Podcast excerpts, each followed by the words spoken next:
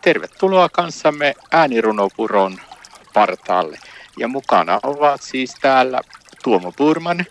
Ja Ulla-Maija Mantere.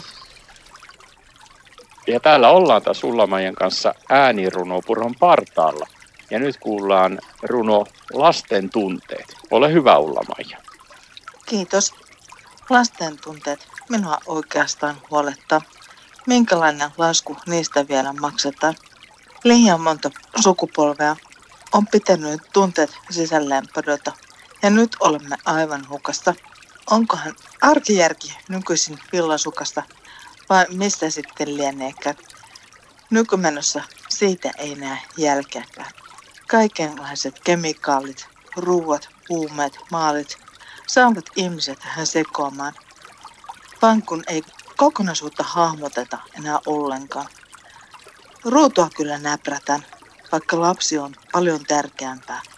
Minkälaisen mallin me lapselle annamme? Vastuun heistäkö kannamme? Mitä sitten, kun olemme vanhoja ja heikoja?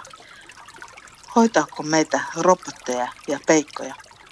Heikko on helppo unohtaa. Tällaisenko mallin lapsi meiltä saa? Koulukiusaamiseen puututaan, vaan huomataanko kiusaajaa? Jokin syy jäänee tähän, mistä tässä ymmärrän ne kovin, kovin vähän.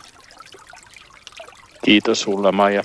Tässä runossa onkin paljon ajattelemisen aihetta meille jokaiselle. Näin vietit kanssamme hetken aikaa äänirunopuron partaalla. Ja mukana olivat Tuomo Purman ja Ulla Mantere.